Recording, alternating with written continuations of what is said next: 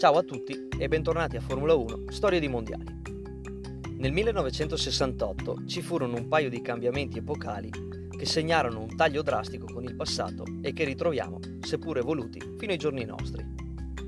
La prima novità è la liberalizzazione da parte della federazione degli sponsor, ovvero aziende esterne al mondo delle competizioni che investono soldi sui team, spogliando così le monoposto dai classici colori nazionali e riproponendo i colori dei vari partner commerciali.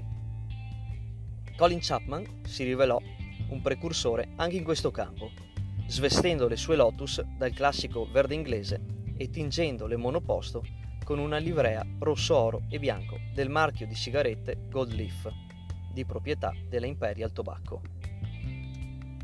Fu grazie anche ai fondi portati da questo tipo di aziende che team come Lotus poterono sviluppare soluzioni tecniche e aerodinamiche all'avanguardia. E questo ci porta direttamente alla seconda novità fondamentale. Sempre Chapman fu il primo che adottò la soluzione degli alettoni per le sue vetture.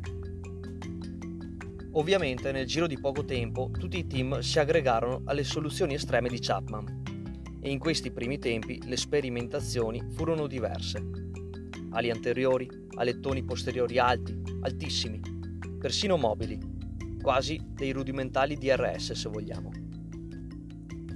In origine fissate direttamente alle sospensioni, furono poi ancorate al telaio a causa dei numerosi incidenti provocati da rotture strutturali e perdite di carico aerodinamico furono momentaneamente vietate dalla federazione per poi ricomparire quasi subito, ma più integrate alla carrozzeria della vettura. La stagione del 1968, però, oltre a introdurre questa serie di novità, si porta anche via il suo più grande campione. Siamo ad Hockenheim, in Germania, e sta avendo luogo una gara di Formula 2, a cui sta partecipando anche il campione Jim Clark. Nell'affrontare il lungo rettilineo dopo il traguardo, perde il controllo della vettura, pare a causa di una foratura, e si schianta contro un albero ad oltre 200 km h Auto spezzata, motore da una parte, cambio dall'altra. Jim volato via per sempre.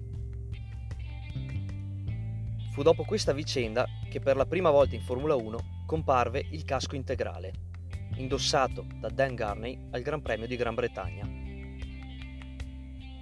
A livello sportivo, il 68 vede il campione in carica Danny Halm alla guida di una McLaren, dopo il licenziamento da parte di Brabham, forse rimasto un po' scottato per la sconfitta subita. In Belgio per la McLaren arriva la prima vittoria proprio con il suo fondatore Bruce alla guida.